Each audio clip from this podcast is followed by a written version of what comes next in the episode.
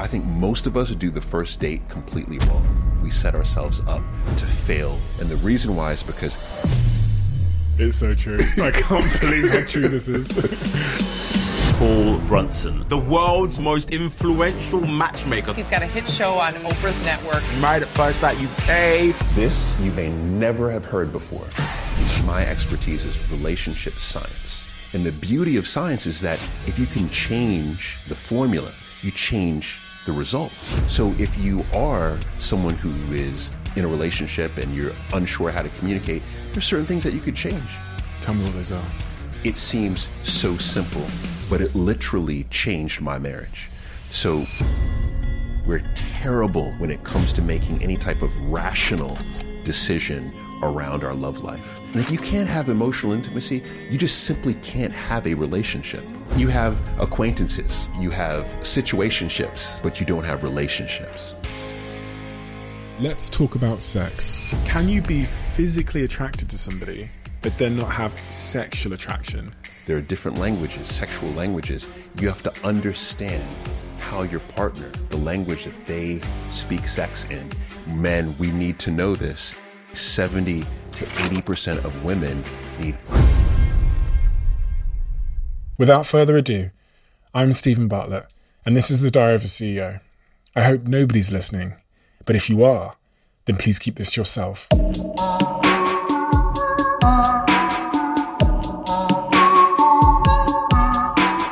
Paul, give me your context. What do I need to know about you from your earliest years, from those first sort of 15, 16 years of your life, that would give me the context I need to understand the person you are today? So I was born in Jamaica, Queens. Oh, you know, and our claim to fame is uh, is is Curtis Jackson, Fifty Cent, right? Uh, being shot nine times in our neighborhood. That's our claim to fame. But everyone was like, okay, I get it. That's that's where it was. Um, so grew up there. It was a heavy Caribbean, Jamaican, uh, first and second generation neighborhood. But my father was who was the first in his family to go to college he focused in uh, computer science. Oh, wow. Yeah. And so he, you know, hustled and my mother hustled and was they we were able to buy a home in Long Island. And that was the like you've made it. You've moved out the city and you've moved to, to Long Island. We were the first black family to live in this neighborhood. The first, I'm, I'm talking about 100 homes. Hmm. We were the first black family. Because of that, when I moved to that neighborhood, I was the underdog. I was the outsider, and I was treated as such. I remember being on the bus and just like smashed up against the the the, the glass, um, punched, kicked. You know, it's one of these where, for, I mean, for no reason, like for no reason other than the color of my skin. Um, so that was that was growing up. And how was that manifested in your adult life? Oh, I'm a fighter. You know, I think that's really what I, you know, it's interesting. I even, I notice when I walk into a room, I seek out the underdog and I try to champion them. So if I walk into a room, I'll look for the person who's hugging the wall, the person who's in the corner by themselves, and I will intentionally walk over to them, you know, try to befriend them. So this is this has been this through line of my life is is trying to champion people who I feel were the ones who were, you know, like me, you know, smashed up against the the bus window. And you eventually went off to university, college. Yes. What career did you go into immediately after college? Investment banking. Okay, interesting. Yes. Ended up hating it for the passion. Explain. Oh my God. I mean, talk about eat you up, spit you out culture you know? Like here's the best here here here's how here's how i reminisce about investment banking. My boss at the time uh, was 33 years old right? Uh, multi-millionaire. He was considered one of the top uh, so the division i was in was uh, was banks. We covered banks. So he was one of the top investment bankers um, you know covering banks but top investment banker right his wife was pregnant at the time that we were working on a huge deal. It was the, at that time, it was the largest secondary offering in the history right? Of, of just history. But so it's a major deal. His wife is pregnant, first child. She's starting to give birth. He decides to come into work and he sends her to the hospital. And he comes into work and I'll never forget it. He's he's, he's walking down the, the, the aisle. I'm like in a cubicle. He's got the office in front of me. He's walking down the aisle, and people are standing up like this, like, "Yeah, this is that's right. You come here. This is the most important thing. Yeah, she, let her go off and do that. Right. That was the moment where I said, "This place is this is like this is crazy." You know, it's crazy. It's ridiculous. And so that was when I started thinking, okay, I need to I need to get out of here. And then you went and worked for Enver? No, I didn't. I didn't go to Enver yet. Oh, okay. I went off to. I did what everybody does. I went to business school, Ah, okay. and so went to business school. While I was, so while I was at business school, I met Enver Yücel. Didn't start working for him, but I met him. Who is so, he? So he, at that time, multimillionaire, but he owned a, ma- a massive company in Turkey. He was trying to extend his business in the United States. And when I met him, it was a professional relationship.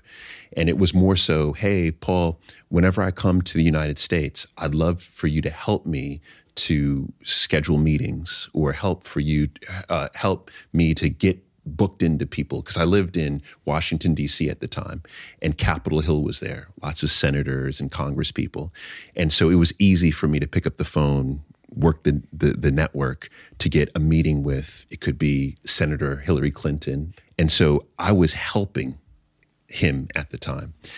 Then I came up with a concept to start a nonprofit organization and I needed to raise funding or I wanted to raise funding for it. And I decided that I would ask Enver to help me um, on this. So that's when I started working for Enver Yücel. How old are you at that age? I don't know. That's uh, I'm 30. I'm in the in, in the 30 zone. In your early in your early thirties, you start your your matchmaking company. What was it about matchmaking that just connected with you inside and made you because in order to to be to get obsessed with anything, to go and study it, to to then pursue it for all these years, it has to be connecting with you because of your experiences, your biases, your in a in a very particular way because I'm somewhat interested in it, but I wouldn't dedicate my I wouldn't dedicate that kind of attention to it. So what was it about you that resonated so much about bringing people together in such a way? Fair. You, you know, thinking about this for the first time is I'm actually connecting it to what you asked me with regard to how I grew up, right? Because to me, nearly every person who comes to a matchmaker, because keep in mind, you- you're probably spending ten to twenty thousand dollars, you know, for for matchmaking services. You're probably allocating six to twelve months of your life to walk through that process. It, it is it's a lot, right? And to me, every the kernel of every client is there. There's there's a there, there's there's a feeling of hopelessness. There's a feeling of this is my last shot. You know, there's a feeling of I am alone, you know, in in in this. And that's where I resonated. You know, I always talk about I you know, I don't know in in business, you know, we talk about this fifth why, right? The why that makes you cry. The the why that when you're thinking about a customer, what are they thinking about at night? What's keeping them up right at night? And if you, as an entrepreneur or a business owner, if you can help to solve that problem that's keeping them up at night, the why that's making them cry, well, that's that's the, the secret sauce. But the key is that you have to be passionate about that, hmm. right? Because it's going to take you a lot of you know innovations and a lot of time, a lot of energy to figure out what the formula is. But for me, that that was what it was. It it was there was like this level of like I'm I'm giving up hope. You know, I'm I'm just I'm I'm just done. And also it was for a particular avatar, which I think is also important for a particular customer. So, you know, what I've always learned in business is that you can't serve everyone, right? So it's important to find a particular customer, a specific demographic, a customer avatar, right? and look for the deepest pain point within that particular avatar.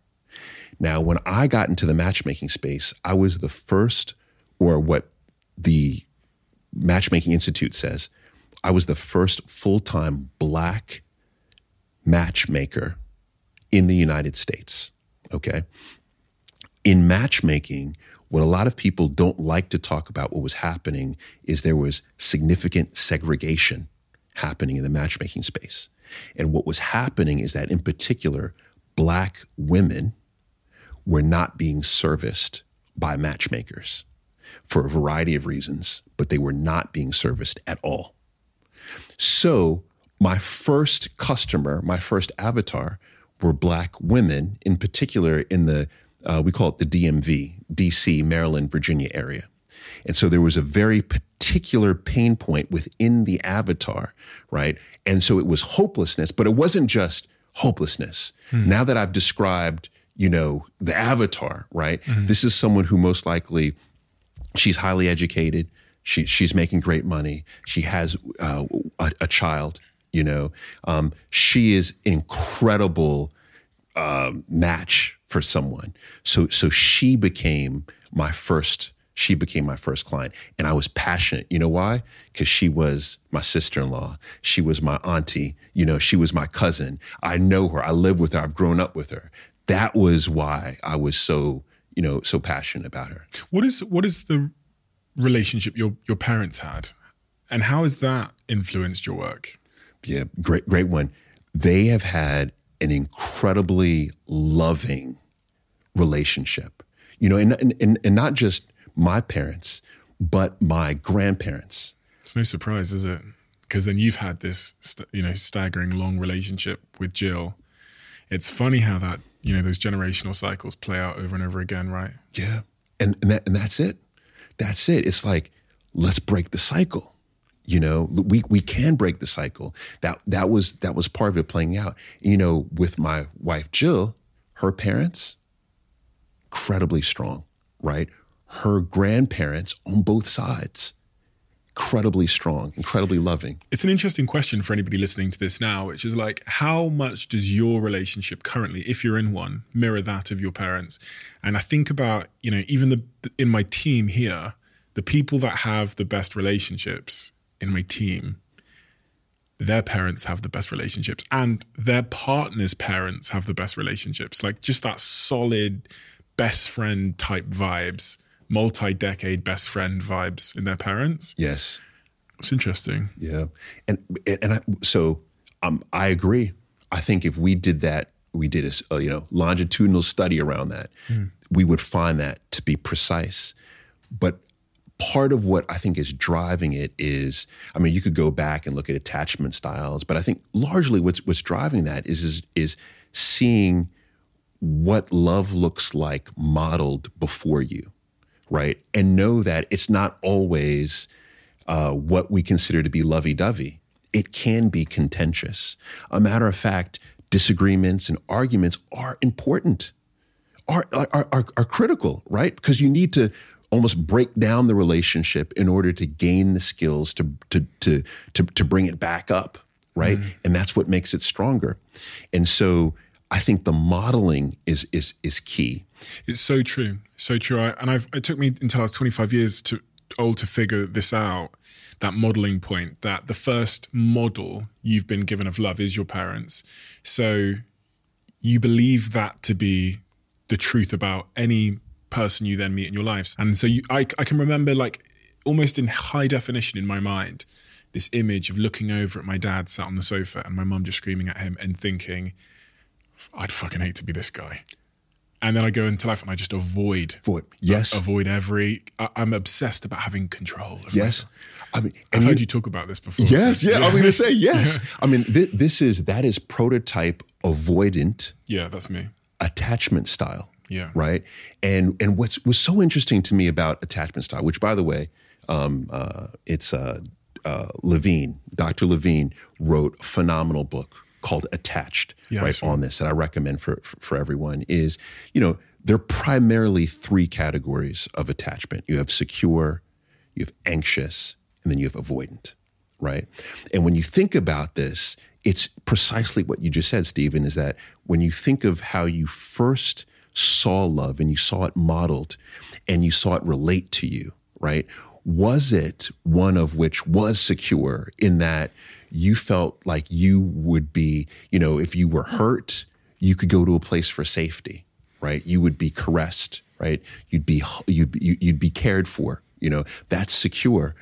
But then you move to the avoidant, right? Where it was you almost having to self soothe yourself, right? Which then pushes you away from wanting to have, have anything to do with that. And you become, you know what's interesting?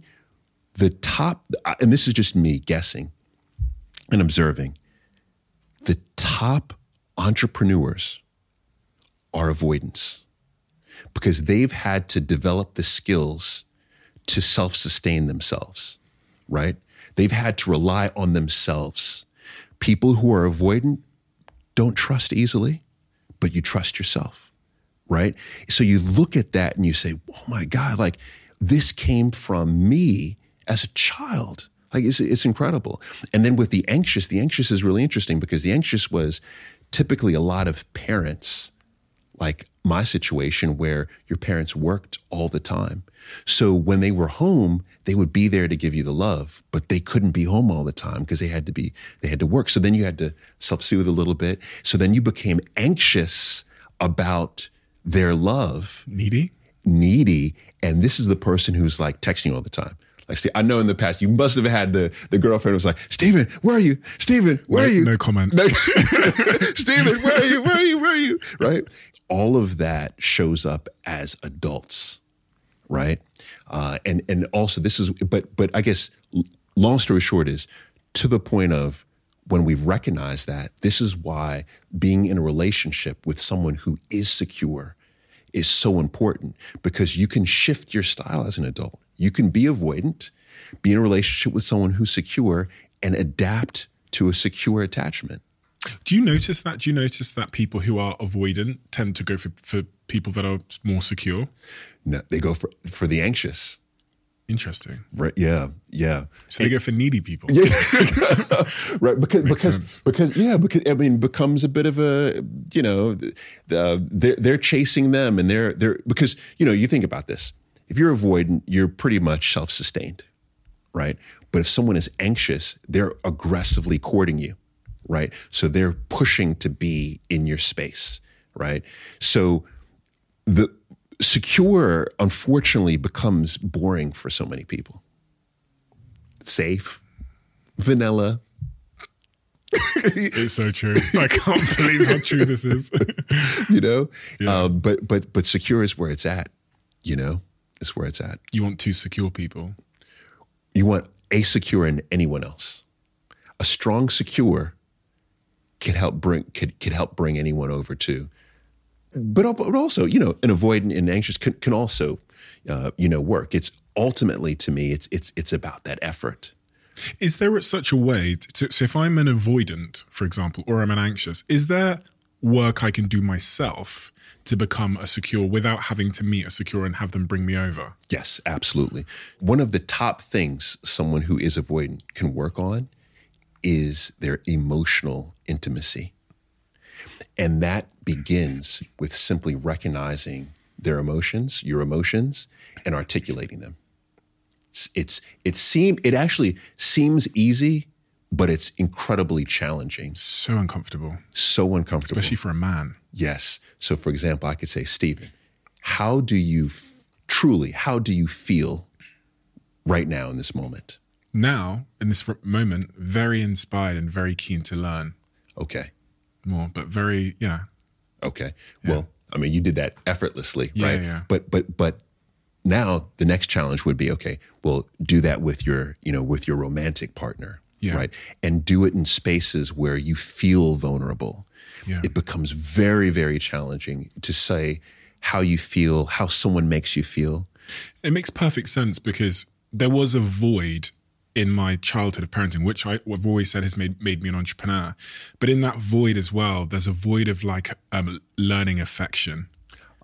so I, you know, I still call my parents by their first names. I've never called them mum and dad. I we we weren't like there was no like I love you or like hugging or stuff stuff like that, especially in my childhood. So learning later in life to then to be emotional and to express how I'm feeling and to if your girlfriend says what's wrong or you know how do you feel about this I would you know I'd often just lie about how I was feeling just for keep things nice and calm Right. um, but I definitely you know it's definitely something I've had to learn Right. But I, I, I can see that that so I mean you're a life learner, like you're you're a student of life. So I can see that you have begun, not even begun, you've you've done the work, right? But for so many avoidants, I'd say begun begun. Okay. Yeah. So, but for so many avoidants, that work has not yet begun. And being able to identify the emotion, mm. right? Uh, and, and, and the feeling too, because, you know, and even distinguish between the emotion and the feeling, right? But to be able to, to distinguish that and then to be able to articulate that is so incredibly important because without that, you cannot have the emotional intimacy. And if you can't have emotional intimacy, you just simply can't have a relationship. You just can't. You you have acquaintances. You know, you have coworkers. You know, um, you have uh, uh, situationships. You know, but you don't have relationships. that is a amazing soundbite please cut that into a reel for TikTok team listening. Um, so th- th- there's gender differences here as well because of of my friends both women and men i know for a fact that my male friends usually just push for like an easy life. Yeah. they just want you know if their partner's expressing emotional um, feelings or is expressing their emotions towards them most of my male friends will see that as an attack you know? And like they, they just don't want to go there. It's it's this energy that men just don't like. So i was watching this funny twitter video before i came down here and it's this woman she's cooked dinner for her husband and she's proving that men just won't tell you the truth. She puts loads of salt in it to make it taste awful and she walks into the front room while he's watching the game and she goes try this hun. Tell me what you think. And you see his face just wink and it's fucking disgusting. And he goes yeah good and it, for me it's summed up man it's like we just want to avoid the, the heat like We, we literally, li- li- Yeah, yeah. literally. But you know, so I have a theory on this, right? So I'm, I'm, I'm testing this one out, right? But but I call it the feedback loop theory. So my wife was in HR Yeah. before she joined me in the matchmaking space, and one of the things that they would do uh, in their company, she worked in this law firm, is that they would, uh, you know, extensive feedback during the review period, extensive feedback. So you know, how was your year? How did you perform? All of these these KPIs, right? And that feedback would translate into higher performance. I mean, just bottom line. And what I've noticed with women, typically, typically with women, is that whenever there's a romantic experience, that romantic experience is then shared with like 10 of their friends. Hmm. You know, it's like go out on a date, the WhatsApp group knows everything that's happening in, in, on, on, on the date. And then there's a debrief of the date. There's an analysis of the date. Here's what he did. Here's what I wore, blah, blah, blah, blah, blah. And this happens for three days. Constant feedback. And that feedback ends up making women, I think, on average, better daters, right? Better equipped to deal and manage in relationships. Now, Steven, when you were single, tell me this. If you were going on a date, right? Who did you talk to about the date? nobody yeah See, just go yeah it's, so it's, it's all it's all in your head. It's like, okay, I might tell one of my friends, I might say, Oh, I saw this person the other night, you know, when I was single. I would have gone, you know, I, I saw Ruby like three days ago and she, that was, it was fun. Yeah.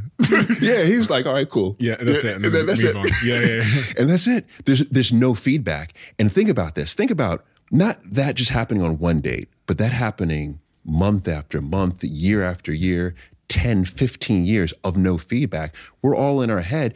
We have no idea like how to perform, how to up our performance. And that impacts what happens when we eventually get into the relationship. So I, th- I think the feedback loop, there's really something to it. And I've noticed it's primarily a, a gender difference. So Are you saying also that because women are have a community where they're discussing stuff, they're discussing feelings and what happened and da da da da da they try and bring that same energy to a man who's just not used to it. And he goes, fucking hell, like, I, I don't know. Like, I, you know what I mean? And he's just like trying to avoid going there because he's never really had to go there before. Ne- ne- never, never had to. Never had to. When you dig into the data, and this is what I love about love. Like in particular, I always say that my expertise is relationship science. Right? I like to look at the science of love and look at how that impacts how we show up and why we show up. And the beauty of science is that if you can change the the formula, not, not necessarily formula, if you change the equation, right, you change the result. And that's the beautiful thing. So if you are someone who is in a relationship and you're unsure how to communicate, there's certain things that you could change to make the communication stronger, make the relationship better. Tell me what those are. Oh my God, there's there's so, So many. I mean, yeah. what are the like foundational things that have worked for you and your clients in terms of like communication, conflict resolution? Okay, great, great question. Uh, okay, so a couple things, and, and even with uh, not only with my clients, but but with my wife. You know, so th- this thing, this seems so basic. I think it's talked about, but not even talked about enough. Is Gary Chapman's five love languages? It seems so simple, but it literally changed my marriage. So by you know, there's something called the the the, the, five year itch and the seven year itch typically in marriages, not committed relationships, but marriages, where you literally see separation rates and divorce rates increase at that five and seven year mark, right? You also see it happen when uh, they become when marriages become you become empty nesters. Your you know kids go off to school, but right around that five and seven year mark, I was sleeping on the couch at my house. Like it was not good, you know, in our household. And this was so small, but so significant is I bought Dr. Gary Chapman's five love languages, right? Which outlines, right, five ways that we recognize and see love. But here was the power of it. The power of it was that my wife, I thought she was spoiled because all she wanted was gifts. Like she was like, buy me this, buy me that. It's my birthday, buy me this. It's Christmas, buy me this. It's Monday, buy me this, right? It was buy me, buy me, buy me, mm. right? And I thought to myself, Jesus, she's spoiled. Like this is crazy. So what do I do? Steven, I bet you you would do the same thing. You know what I did? I said, I'm not gonna buy you anything, you know, because you're spoiled. I'm going to change this behavior. You know, I'm not going to buy you a thing. So, what happens when it's her birthday, it's Christmas, it's the anniversary, it's Monday, and I'm not buying her anything? Oh, man, like hell. It becomes hell. But it was Dr. Gary Chapman's book that helped me understand that the way that my wife grew up, the way that she saw love through her parents were through gifts her father spoiled her to death, right? And her father loved her and showed his love, showered his love through gift, through gift giving. So she, as a little girl, is growing up thinking, okay, you know, I get the doll, I get this, I get this, right? This is love, this is love, this is love. Her love language is legitimately gifts.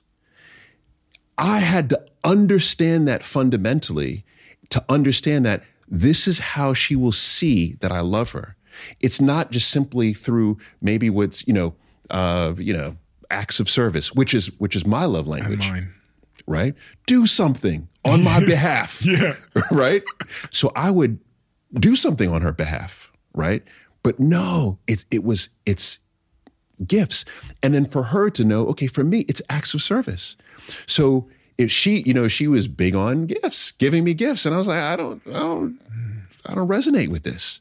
You know, I don't, I don't get this. And so, fi- the understanding, truly understanding your partner's love language, and then giving them love in that language is a game changer.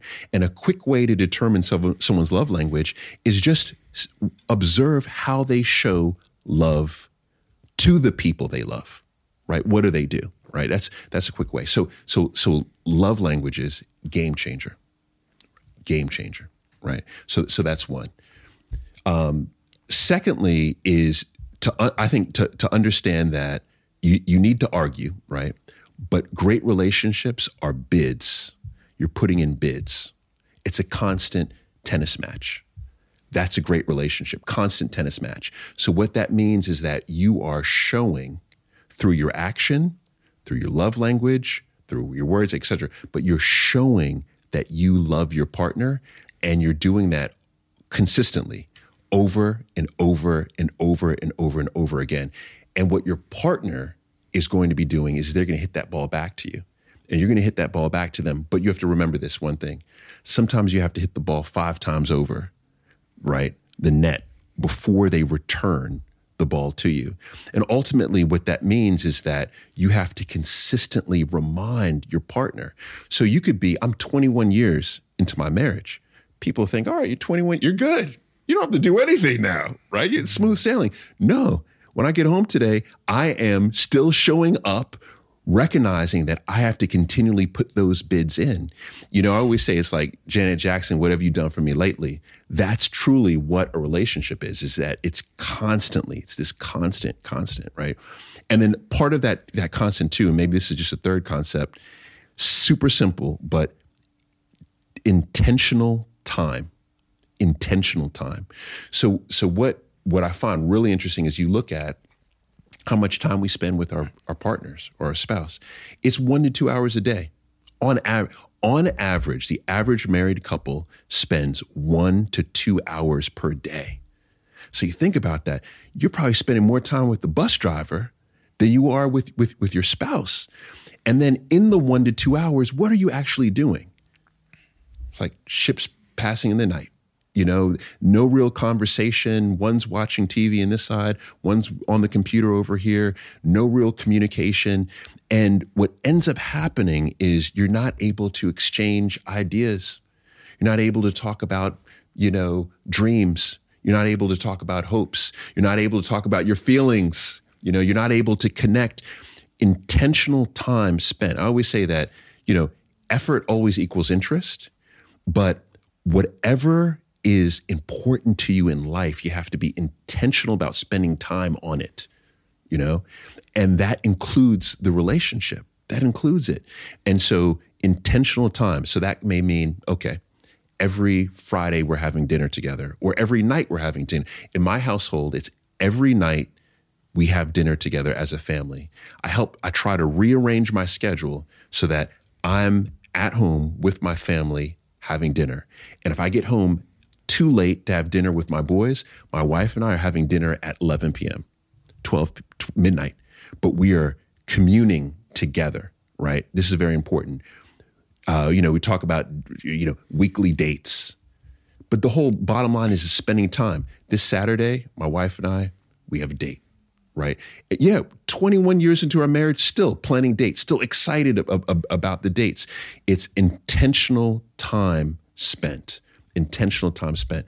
So, I mean, there, there's there's so many concepts, but I would say that if you just do those, if, if you just think about that, those basics, love language, right? Understanding that relationships are always a bid.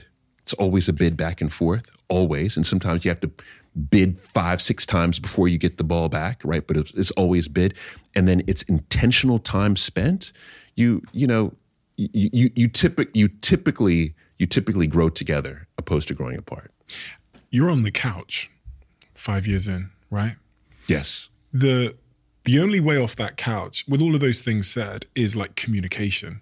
You have to at some point you're going to have to have a tough conversation about something. Yes. Um, in business, in life, and in everything, um, what I've noticed is most of the issues I have in my life uh, have become big issues because I didn't have an honest conversation about something sooner when I knew it was a problem. So I deferred it, I knocked it back, whatever. Um, the art of having a good, healthy conversation with someone, with a partner, with someone you love, when there's a lot of emotion and tension, is something that I don't think we've talked about enough in in society. Specifically, men really struggle, I think, with that.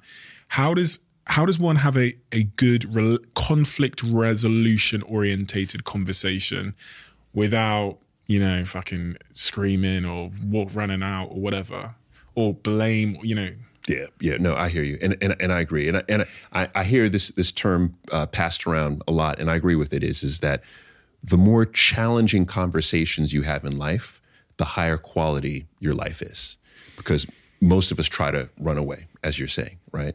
So I think there are a couple things that we could do.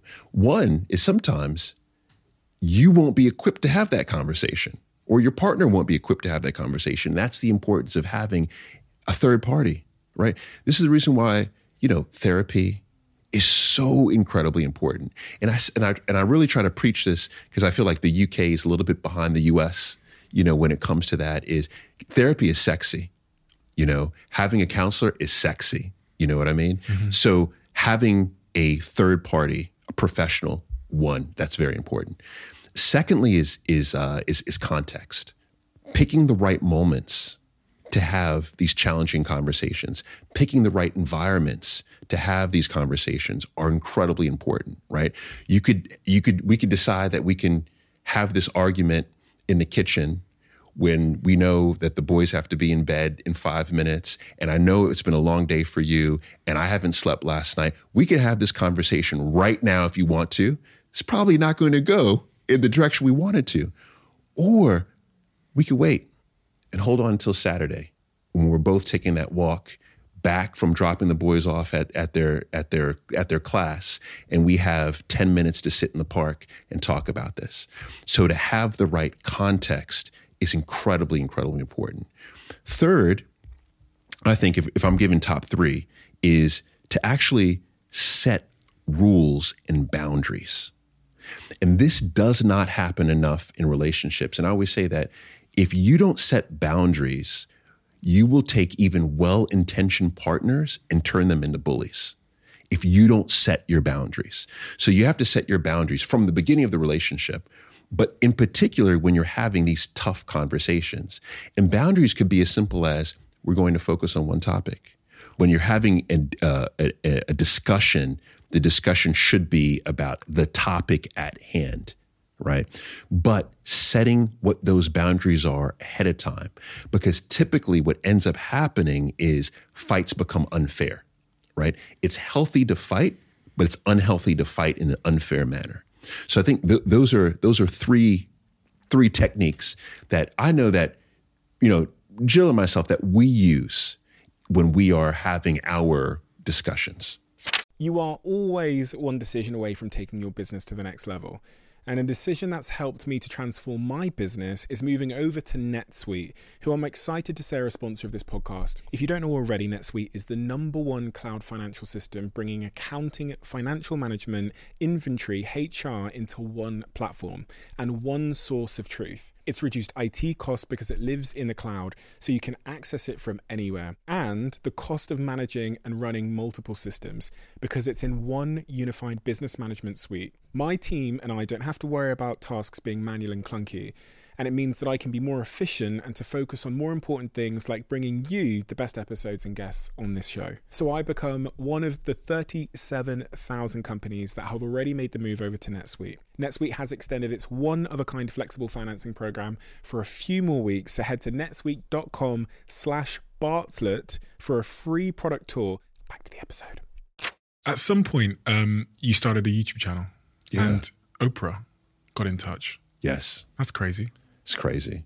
It's it's uh, it's crazy, but it, it is uh, you know. So when I decided to launch my matchmaking business after I'd spent a year prepping, I didn't know how to launch it, and it was my wife and my best friend at the time who said, you know, you should focus on the marketing aspect of this. You should start a YouTube channel. Now this is 2009. So, like, Early. early. Were you born in 2009? Yeah, just about. so, you know, so 2009. So, YouTube isn't a big, it's a thing. It's not as big a thing as it is right now. It's not known as the go to place to market your new company. Um, but I decided to create a YouTube series called The Modern Day Matchmaker. And what I decided is I would pump all of my money into this thing. And I, w- I mean, when I look around the studio, this is an impressive studio. Um, I had like one out of 10 of these cameras. I had like one camera, you know, but it was me spending a thousand to four thousand dollars per production minute. Right. So we had a team. Yeah, yeah I know it's crazy. Wow. It's ridiculous. But the reason why is because I thought I had a unique point of view. And if I can just push that out into the marketplace, I could distinguish myself from the competitors. And I would put out this video every week, man, and nobody would watch it. Nobody. And and I say this, and this is not even a joke, is every week it would get like 11 or 12 views, this video. And my mother was watching nine of those, hmm. you know? And so it was, no one was watching this thing. But I thought this was a way for me to, you know, for, for, for me to at least create my brand within the space. Now, it turns out that one of those 11 views was Oprah. But people say, like, okay, how, how did Oprah find you? You know? Hmm. The reason why Oprah was able to find me is because a year prior, I was doing pro bono matchmaking services Free work. free work. One of my clients, and I had no idea, but one of my clients was a writer for O Magazine. Year later, she's on Oprah's jet. Oprah says, I have a concept for a new TV show. I'm looking for a fresh voice. My client in the jet says, Have you heard of Paul Brunson? Oprah says, No, but let me see. YouTube search, oh, Paul Brunson, save, let me start watching. So Oprah was watching this YouTube series. And and you know, when I always look at it, I say, gosh, to me, it is a powerful story because she ends up offering me a job to co-host a television show with her on her brand new network off of this YouTube series that no one was watching but Oprah, my mother, and like two other people. And I say it's a powerful story about quality over quantity. You know, I think we live in a day and age where, you know, vanity metrics in particular are are, are everything. You know, it's like I need to have this number of followers, this number of views. And I get it to a certain extent, it is important when you're monetizing. But ultimately, the who that's watching is more important. And it was it was through that that you know that that YouTube series that I I got the job and it, and working with Oprah changed my life. There's this thing called la- like lagging metrics um, in KPIs in business and analytics, where they're they're metrics that show up later once you've done the input, once you've done the work. And it's, I was thinking about that as you were speaking because you were doing you were doing focusing on quality now. The lagging metric was that you were going to become on Oprah Winfrey's show and she was going to watch. But you were just planting the seeds of quality and and like i'm sure that if you'd carried on doing that channel for 15 years it would have probably had 15 million subscribers. But but it's, it's fun. I always think about it like seeds. Even with even what with what we've done here if i showed you the graph of the growth of the diary of a ceo it's literally this is no exaggeration. I posted on my twitter the other day it's two years flat. Right. Now, what happens next is it goes like a like a vertical lineup, Wow. Wow. and you never know when or how or whatever. But those first two years when it was flat was when all of those seeds were being planted, and really where you're you're learning your craft. And I think so many people, um, it's an important for so many people because the big metrics always lag behind, and things go fast, then um, things go slow, then fast yes. And uh, we sometimes can get super impatient about why, why, hasn't Oprah called me yet? Or why don't I have a big podcast with 10, 15 million downloads? Why don't I have that yet? But you're doing the work now to have that in that quiet period. And I loved what you said there about like the quality. Like if you just focus on quality, which is something you know you can control, just making whatever you're doing now like the best, Yes. you have nothing to worry about. You don't need to worry. You just need patience. Yes. Yes. And and I love that when I hear that that story because eleven views and one of them fucking Oprah is just Yeah, it's it's it's a mind blow. It's a it's a mind blow, and and I think too to to even add to what you're saying is I think that that's the key of having the passion, because that's I mean, that's the reason why, like, you, Yeah, you keep on keeping on. you, you keep on keeping on because because otherwise, the first hurdle you hit, you give up, right? You sh- and you should because 11 views, you're fucking stupid. Go get a job, Paul. Do you know what I mean? That's what my Yeah. father was saying. Yeah, of course, yeah. Can you imagine? He was like, "What are you doing? Mm. You just came from investment banking." Like, mm. I mean, honestly, Steven, the amount of people who thought I was crazy, mm. like commit this guy. He left investment banking and he's doing YouTube videos out of his bedroom and he's not paying for his mortgage, right? His wife, my wife liquidated her retirement fund. So so we had burned through our money. She liquidates her retirement fund and we start using that as capital for the business and the capital is being used for a YouTube series that 11 people are watching. Like people thought I was nuts. That's it. I think Steve Jobs said it. He said, you know, there's going to become a day when you're doing what you're doing where any sane person would give up. And they should give up, but faced with the facts and numbers that you'll see before you. But those that keep going are those that are doing it for that really deep internal reason. And like one of the things I know for sure is that no matter what business you start, unless you're very, very lucky, exceptionally lucky, you're going to have those days. And there's not going to be one of them. It's going to be, for most people, a week, months, sometimes multiple years, where everything is saying you're an idiot. You should stop. Right. And the only way you grace those hurdles is because sometimes because you don't have a plan B. That's a ver- very good way to just keep on keeping on. But because it's a challenge that you must pursue, Right. regardless of remuneration or outcome. It's for you. And so when I bet on entrepreneurs, especially when I'm investing in them, I'm looking for that. I'm like, I because I don't I don't know always a ton about the industries, but what I do know is a ton about the nature of business. And I know your hard days are coming. How will you respond for that three years where everything, Everything is is- going bad? Right. Resilience, you know, purpose, all of those sort of key indicators. So Oprah, you Yes. end up working with Oprah on her show. I guess I got two questions. First one is, what did you learn from Oprah working mm. so closely with her? Mm. Well, the first thing I learned was not to call her Oprah. Oh, really? Shit. No, no, no, no. no, no. You can call if you are working for her, she's Miss Winfrey. That was the first thing I learned. Someone corrected me very quickly. I was like, oh no, they said no, Miss Winfrey, you know. Uh, so that that was the first thing. But she is everything you can imagine that she is, times a hundred. But also, too, what was interesting to me about about Miss Winfrey, about Oprah, is that when she would speak, you never knew if she was talking about the event in the immediate or if she's giving you some, you know, life advice.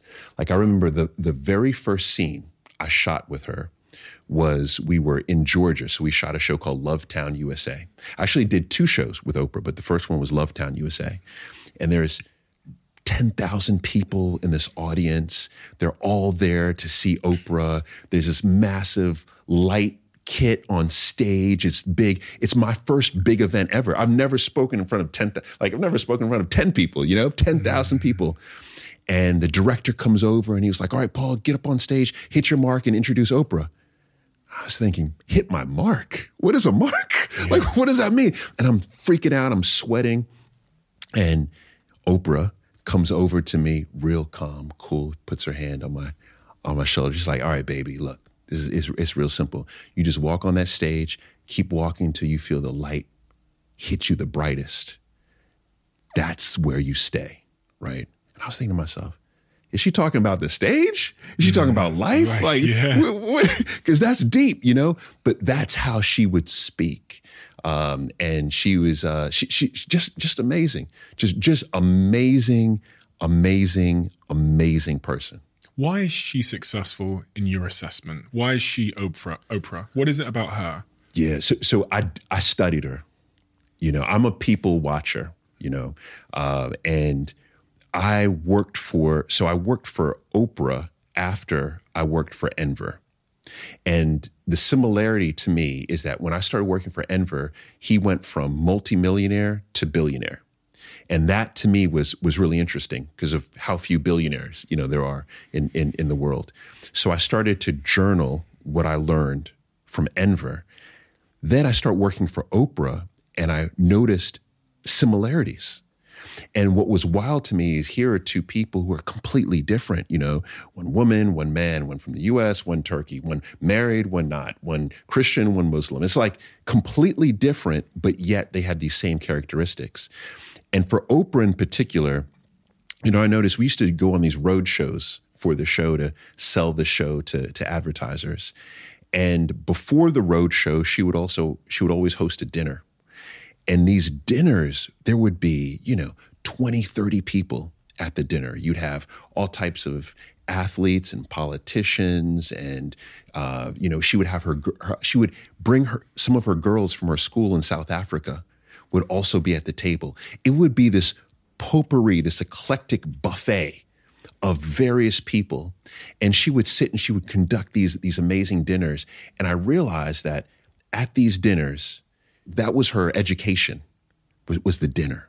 Like she was being educated on what was happening in the world what's going to happen tomorrow right? Because she had a lot of the playmakers at the table. She was learning about different perspectives she was teasing out her own ideas and debating them before she would take them on screen she would do this in these intimate dinner settings I noticed Enver would do the same thing.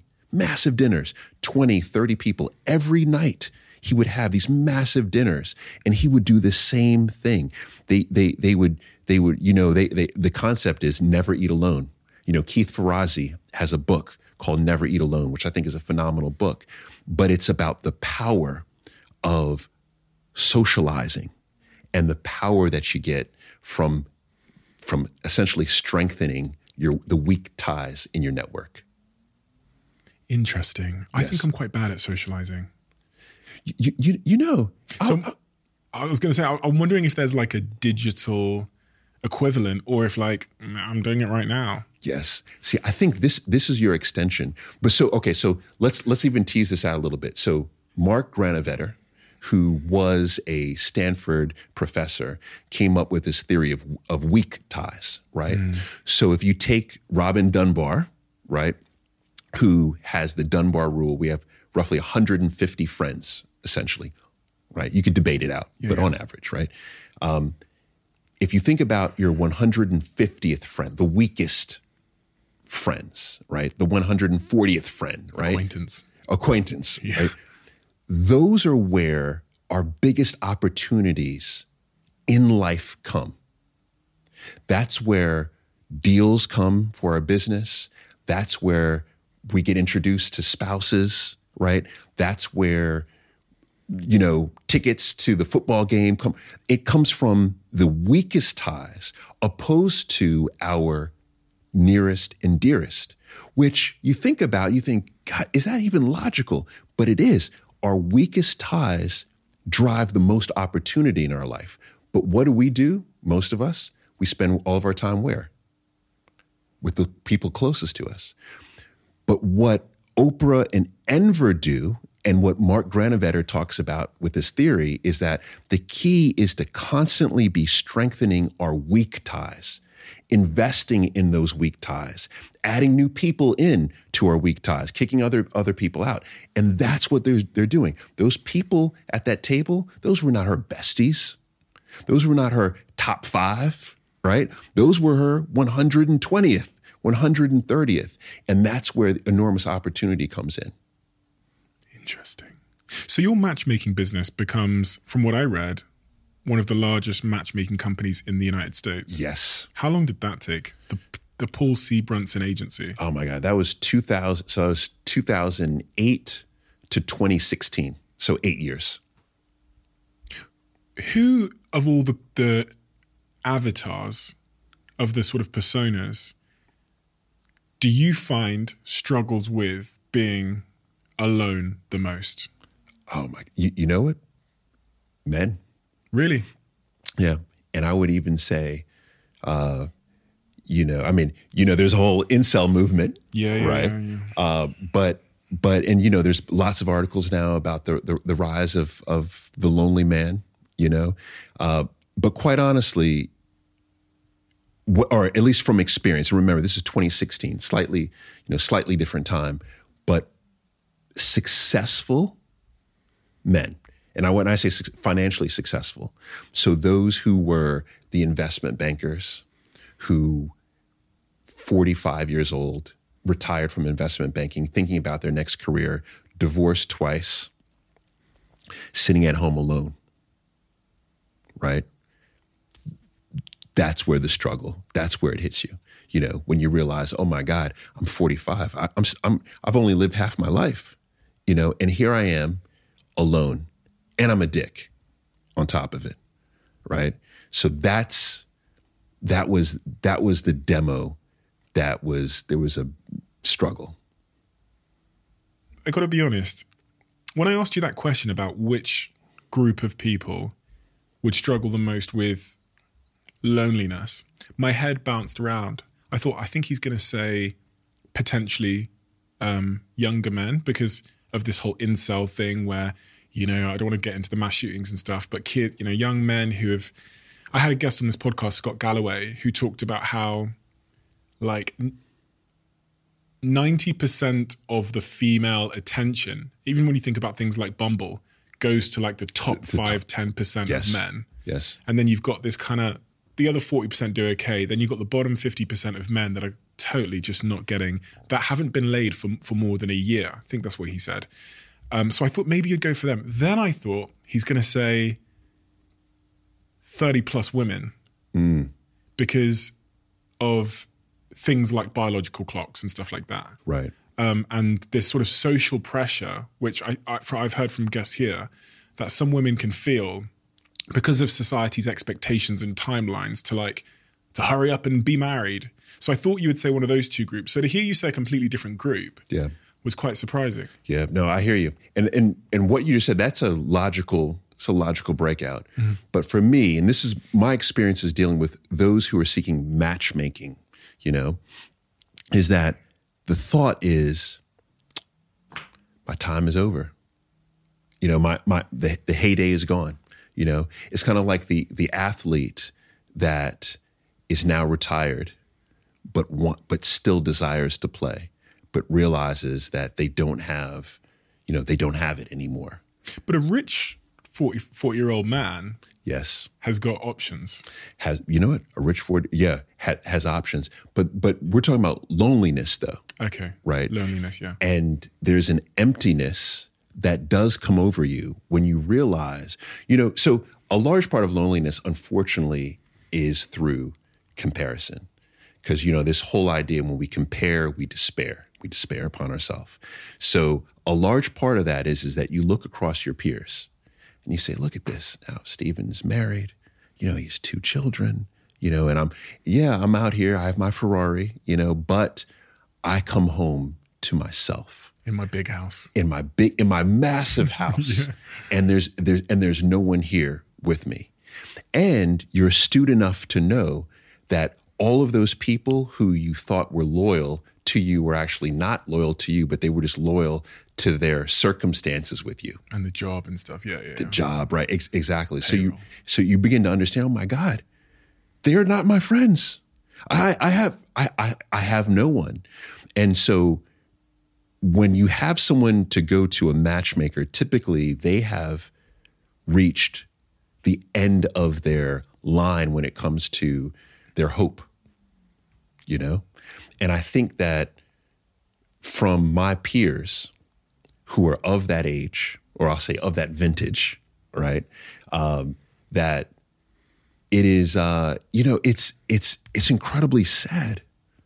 It- it- it's just it's just incredibly sad. Now, I think what women do tremendously well, or should I say, better than men of that age, is they understand how to build community, and that's something that goes back to what we were talking about before. The, we talked about you know the, the feedback loop. We talked about uh, you know challenges around being emotionally available, especially at an early age, understanding how to build emotional intimacy. The, these these things all play themselves out not only in our romantic relationships, but in our platonic relationships. And what we have to understand is that the, the stronger platonic relationships we have, the more health we have, the longer we live, the more money you know you know we we make. You know, I have a so I have a it's my wife's uh, aunt. She is 111 years old. Jesus. So she's one of the oldest human beings right now on the planet. She's 111, incredibly astute. And when I sit down, I just sit down and I'm just, I absorb everything that she says. And what I realize is she still has friends. Like at 111, she's friends that she talks to every day. You know, that's how you stay alive. You know, we we focus, and I get it. You know, gut health is so important, and low cholesterol is so important. Yeah, I I, I get it. Right, exercise is so important. Right, I get all those things are so important. But I would argue that our social connections are even more important, and we have to understand how to build the skills, and you do that before. Like I always say, the best time to work on your marriage is before you get married. You know, the best time to work on your friendships before you have your friend, right? We need to develop these skills early on. Someone said to me, in fact, yesterday, so it rings so true to what you're saying, that um, we were talking about resilience. And they said, we used to think of resilience as like being tough yourself. But when, when we look at different people, the resilience comes from being surrounded by commu- a supportive community. And that, in fact, makes a person, an individual resilient, psychologically resilient. So when I think about that investment banker that's 45 years old and alone, he doesn't have a community to help keep his psychological resilience in place. And there's this thing, there's this really interesting study that I that I read about, um, and this goes back to our sort of ancestral backgrounds where we lived together in these tight knit communities. Where if someone, the reason why when people are lonely, they they live less long and they're more susceptible to illness, disease, and all of these other things is because scientists have seen that the brain literally goes into a state called self-preservation mm. where your sleep so think about it. If you left your tribe and you're out on the i don't know the serengeti when we were i don't know tens of thousands of years ago or whatever everything's cha- everything changes in terms of your your keeping yourself alive. You can't sleep the same. So they observe the brain of someone who's lonely and they struggle with sleep because we've been programmed to fucking stay up because the lion might be coming. right, And this is really right. interesting. There's all these dots are connecting in my brain now because I started learning about this thing called chronotypes where all of us in a group of 20 30 people what you'll find is they all have completely different sleeping rhythms when they get hungry when they're most creative when they have the most power so i'm an owl my my my partner was was the opposite Yes. and the reason why we have the different chronotypes again it goes back to the tribal days where like we didn't all want to sleep at the same time Right, or be right. alert at the same time so we created a community where we're basically one shield of the tribe to survive and thinking about that guy who's 45 years old he's got the bag but he's lonely as fuck he's in self-preservation Yeah, that's a great point. you know That's- He- as physiologically your brain is completely different uh, when you fall into a state of loneliness and because your body's trying to help you survive But- in this danger potentially dangerous world from the lions out there Yeah. the other thing they noticed was when someone was lonely is their levels of resentment, like the snappiness, the like anger, the vis- all Mm. of that went up as well, and that links to what you said about they don't learn the skills, skills. to to form connections because they've got so used to self defense, like psychological self defense. Yeah, yeah. And I can see that if you're in that state, then you just delve deeper into that Mm. as each year goes. Like you become a curmudgeon, like you become A just- recluse, yeah. yeah, recluse. It's just it's that that to me is sad because you have someone who you per, you perceive them to have it all, yeah. but they really have nothing. And it makes sense because if I was if I got used to being alone, say I was on the in the I don't know, I don't even know where prehistoric humans used to live, just in the savannah of Africa. I'll just put us there because we're all from Africa. Right. And I've got so used to living alone. When I see someone else or a tribe, I'm not going to run up and be like, "Hey!" I'm going to think these fuckers are going to kill, me. Yeah, so I'm going to hide. yeah, yeah. Trust goes down. You're, Yes. you're, you're apprehensive. Yes. You know, all of those things that you actually described early on, that happens. And that makes perfect sense. yeah, yeah. What do you do though? So, in that case of that investment banker, what is step one to get them from that point where they're on the couch, they've got all that money in that mansion, they're alone? How to get them out there and find someone to love them? Yeah, I mean therapy. You, you know, with so with matchmaking, one of the things that we introduced, we we were pioneers in many ways. One way is that you would come to us and we wouldn't just simply find dates for you. We, you would come to us and then we would assign you to a therapist that you'd work with for three to six months before you went on your date, right? So there's this rehabilitation, you know, that takes place. And, and, and what I always say about therapy too is it's not you go to a therapist and you're fixed. You know, it's you begin to build the muscle and you continue that, right? So that would be a place to begin.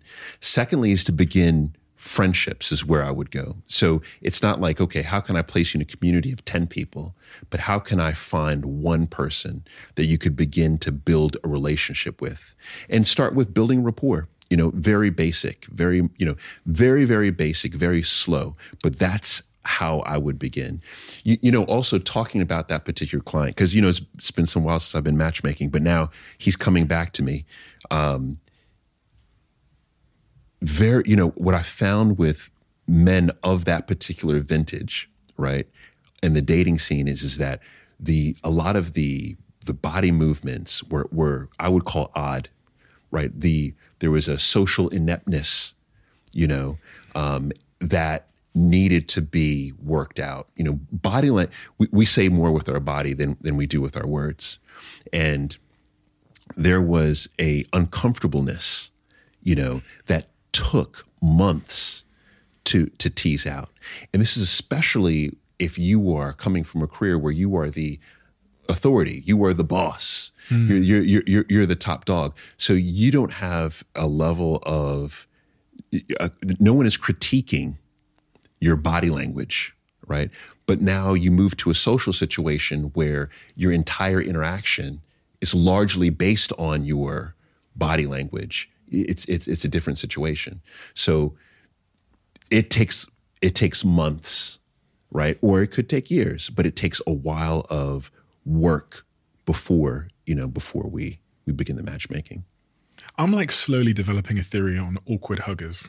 Do you know what I mean? Those people that are like, ah, they, they, look away when they come in to hug you. They kind of give you a tap on the back. oh my gosh! Yeah.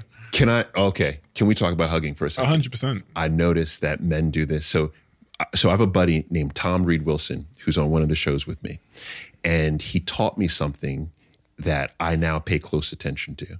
So most men, I notice, hug and tap the back. Get the fuck off me. Yeah. it's like, right? But what Tom taught me is the hold and embrace mm. and hold an embrace for 30 seconds, which is a long freaking time to embrace someone. Wow. And what he taught me was that in that embrace, to notice how uncomfortable the person is with you. There's a, okay, you're gonna let me go. Is this is odd? Mm. Now, this is not to a stranger, but this is this is someone who you would hug, opposed to the pat is is is the hug. That to me is wild. But here's an, here's another wild one that men do. This I learned this from Robin Dunbar also mm. in his book Friendship. Is and and if you see two men talking to each other at a party out on the street, they normally stand at at like a 120 degree angle. Rarely do they stand like this. Never would they stare like this because going back to us on the Serengeti, right? This is very confrontational right? This means we're about to kill each other, yeah. you know? But like this, we're safe. You know, if we cheat our bodies like this, mm. the 120 degree. And, and if you notice that, men do that all the time. Now, ladies walk right up yeah. and be all grab each other hand. yeah. How you doing, girl? you know, but men it's like, okay, I'm gonna yeah, talk. Yeah, you're uh, right. Yeah, yeah, yeah. Um, mm. Yeah, yeah. Don't hug me. yeah, yeah, yeah. So, but but but the, the, these the, see these are all things that we we laugh and we joke about, but it suggests why we could have challenges in our intimate relationships. One of the things I've been curious about that I have a lot of question marks around is this idea of compatibility mm. and who who we're compatible with. Are we just, you know, because when we think about dating, we often think about it like we're trying to find this perfect individual that we could kind of draw on a piece of paper that has all of these particular qualities, we think we know who we're looking for. Um, is that true? What what do I need to know about like what truly makes someone compatible? Because I think once upon a time, for sure, for sure, I would have said I want my partner to be probably like me. Right. I would have said, oh, if I can run a huge business so we can talk about it in bedtime. And Right. that, that, I don't think that's the case anymore. yeah, yeah. I mean, my, my my joke is that most men who came to us, right, they want themselves with a vagina. that's pretty much that's, Yeah, that's pretty much what they're looking for, Yeah. right? Um, so uh, this is a topic that's you know I've been studying forever, and there's a lot of different thoughts around it. Like if you just think about dating apps, they spend an enormous amount of money trying to perfect the algorithm to you know to, the matching algorithm it's all about that and if you look at the success rate so the percentage of people who are using dating apps and then end up in a committed or a committed relationship or marriage and then stay in that for a fixed amount of time like 10 years it's like less than 2%. So you think okay, so they haven't gotten it right. There's certain matchmakers that profess to have almost near 100% success rates. And you say, what do they do? You know, I have some friends who just say, oh, I can just look at you and tell. And you're like, whatever. Like, you know, but over time, there are certain areas that I firmly believe, firmly believe, determine whether or not you have strong compatibility, right? So, one, we've already talked about attachment style. Yeah. I think attachment style, incredibly important. We've talked about values. Values, incredibly important. That's the rule book to life, right?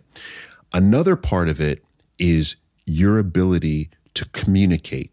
So there's this theory called decide versus slide, right? It's a theory that a lot of uh, you know, you have you have people like uh, John Gottman's behind this, but you have people in the states who have looked at when you're with your partner, can you make a decision together on anything?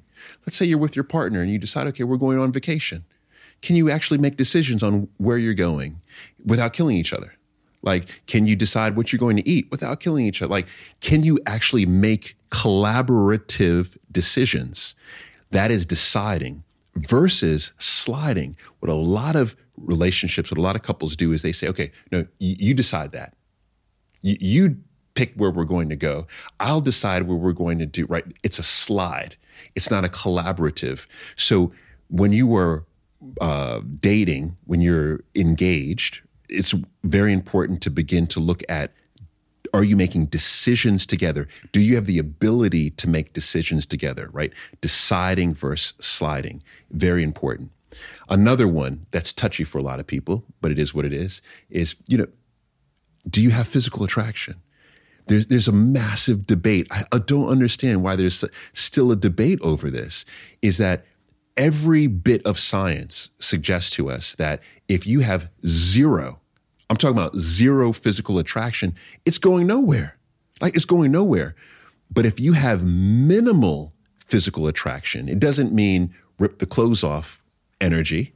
But if you have minimal physical attraction, then that could build. Because you could be, you know, you could be sapiosexual, where it's the intellect that drives you, but you still have to have a minimal level of physical attraction. And then what we see is that over time, attraction can definitely grow, but it needs to start somewhere.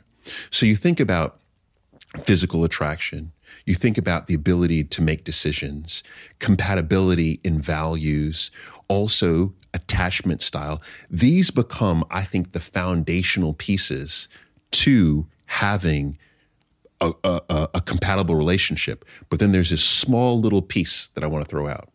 And this is some studies that have been done in the US that I find to be fascinating is the marriage rate you know, in the UK as well, it, it, it hovers, you know, between let's say 35 and 50%, depending on who, who you're talking to. Or should I say the divorce rate does 35 to 50%. So the idea is there that almost half of people who, who, who get together end up getting a divorce on average.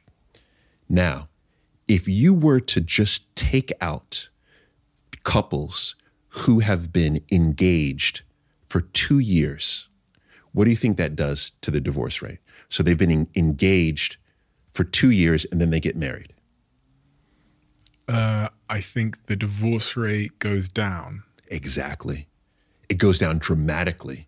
Some people say it goes down to 20, 20 22%, right? Chance of getting divorced if you've been if you had a long engagement. Yes. Now, why would that be?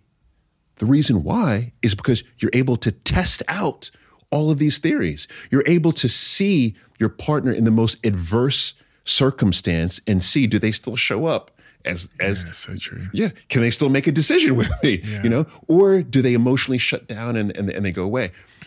So then when you look at why or the couples where you see divorce being prevalent it's in couples in one of two categories. One they've known each other for a year or less right? It's quick. Or when i say know each other they've been in a committed relationship for a year or less. Or they've been in a committed relationship for like 10 years and it's like basically you know it was an ultimatum. And that's the mm-hmm. reason why why why they were married. So the 2 years of engagement i think is incredibly important because it allows you to test out these compatibility metrics. Two things there. So the first one I wanted to just jump back to because I found it really interesting and it's something I've thought about a lot because of some of my friends in my circle is can you be because you talked about physical attraction can you be physically attracted to somebody but then not have sexual attraction ah okay I say this because I remember in a past relationship, I was physically attracted to her, but sexually, I just, it just didn't work. Right. And that's why that relationship ended. She was this beautiful, beautiful girl. Her, her bre- like her mind, her intellect, she was super smart. She was super funny. She was just everything. I think there's a point before we went to have sex mm-hmm. that I thought, this is it. This Right. is the one. We then went to have sex, and I, oh, I've never said this before. I remember getting up and going over to my phone and like afterwards, like and saying to one of my best mates, I just go, I don't think I can ever see her again. See i, I wonder how much of this though plays into to to, to foreplay really because have you have you heard about uh, erotic blueprint I've heard about it. I think I Okay. heard it on that Goop show. Okay, yeah, yeah, it was it was on Goop too. Oh, really? Yeah, yeah, I watched that. Yeah. So you know, so and and I, I I buy into that theory, which you know the overall premise is is that you know we all um, we we all become sexually stimulated in different ways, Yeah. right? And the the thought is that men are just ready all the time, like you know. J- yeah. It's like we're ready. Like we're just ready. You know, like, come on in the room. Like we're just ready. But that's not the case. You know, some of us, it's about you know contextual. You know, some of us, and this is men and women, right? It's some of it. It's it's it's it's it's romantic. You know, some is you you need something that to people would call bizarre. You know, going on. Kink. kink yeah some bdsm you know going on. so so that's why I, I wonder how much of that was about sexual stimulation in that situation versus you not being sexually attracted to the person. So i wish we could almost go back and I, and I could be and I could be your sexual surrogate in- Unfortunately, in, the room. yeah, she's got a baby now. Oh, and she's got a husband. so Yeah, and you're with someone. So yeah, yeah, yeah. So, but it just it, it it was it made me pivot. But I think you're actually spot on because what I came to learn a couple of years later was that I had had this one sort of one dimensional view of what sex was, and then as I've said on this podcast once before, when I started viewing sex as potentially a different set of languages, Yes. And I thought, fuck, I'm speaking English. Maybe she's speaking Spanish. yes, there you go. Uh, you know, and I need to learn a new language in order to have um, a, an effective uh, um, sexual conversation. Everything changed. Absolutely. And it changed for one of my best friends too, because he was having a similar issue with his sex life. And I said, What if you just saw it as like your girlfriend speaks a different sex language? You're speaking one and you're like, oh, I'm unsatisfied because she's speaking Spanish and she's going, oh, I'm unsatisfied. She wants touch. She wants the, the 30 minute non penetrative build up yes, you want to tie her up. You want to gag it, gag her and whip get- it and all that kind of kinky BDSM stuff. right. You need to talk You need to talk and learn the language. another language and then also too because you, you drop penetration in there Yeah. this is something that most men i mean Yeah, man. men we need to know this is that the vast majority 70 to 80% of women need clitoral stimulation not just penetrative Mm-hmm. and i and and see i mean this is see this is this is where um the, the feedback once again we have no feedback loop. You know, porn. porn. that is our teacher. Yeah, yeah, yeah. You know, that's our teacher. And what we have to understand is, is no, there are. I love what you're saying. There are different languages, sexual languages. You have to understand how your partner, the language that they speak sex in, and you have to deliver it. And that's also why communication is the bedrock of all relationships. It really is. Yeah, that's so true. I'm thinking about how I could have fixed that situation. Um, but because I, I, you're right, I totally dismissed it and I didn't do any work. That was the very much characteristic of my younger self, which was if something, and this is relationship, sex, whatever it was, if something isn't perfect now, go, go, just run. Don't do any work to like to have the conversation, to to fix it, to have empathy for someone else might have a, Yeah. a different opinion or a different bias or a different attachment style. If it's not perfect, I would dash. Yeah. I'll go in search of perfect, which doesn't exist. Yeah, and, and- but this is, I mean, you know, this is all of us. This is this is immaturity, and, Yeah, and that's exactly. that's the beauty of learning. You know, as you grow older. on that point of seeking perfection, um, and I asked it a second ago, but we got we went off on the sex thing. Um, that sounds weird. Please don't clip that. um, do we know what we're looking for? Are people good at saying this is what I want? Hell's no. We are terrible. We're all biased when it when it comes to to, to love. You know, um, I've done a lot of research around biases, and when it comes to love, it's like we're wearing the foggiest glasses known to you know known to known to human beings. We're terrible when it comes to making any type of rational decision around our love life. You know, normally we are looking for ourselves. Like we literally are, are are looking for ourselves. It's it's funny to me um, when you see some when when you ask someone, well, what is your type? Which I hate that phrase, but you say, well, well, well, what is your type? And typically, people will describe someone who's very much like themselves very much like themselves in so many of these categories. And so we, we are horrendously bad at not only identifying what works well with us, but then making the selection. And on top of that, most women don't make the selection. It's typically the man who makes the selection. And this is where I say, that what I like, what I'm seeing now is more women are are, be, are are consciously choosing who and what they want in their relationship, opposed to being the ones who are always selected. Why does that happen? Why am why are women not choosing? Is it because yeah? Can we because Yeah, I mean it's it's it's it's because of you know the craziness of of of the world and how we've evolved. You know, if you if you think about, it was the pill that was one of the first liberation points for women when it came to when it came to dating. I mean, and you think about it, that's not that long ago. We're talking about the '60s. We're talking about the '70s. Really, when the when the when the pill became in vogue, you know, if you will, at least in, in the United States. And what that allowed was for women to finally have a little bit of choice when it came to dating. Before that, it was it was virtually men making the selection, making the choice. You're mine, or you're pregnant, so you're definitely mine. And that was it. And then you saw a little bit of liberation come from the pill, which was incredible.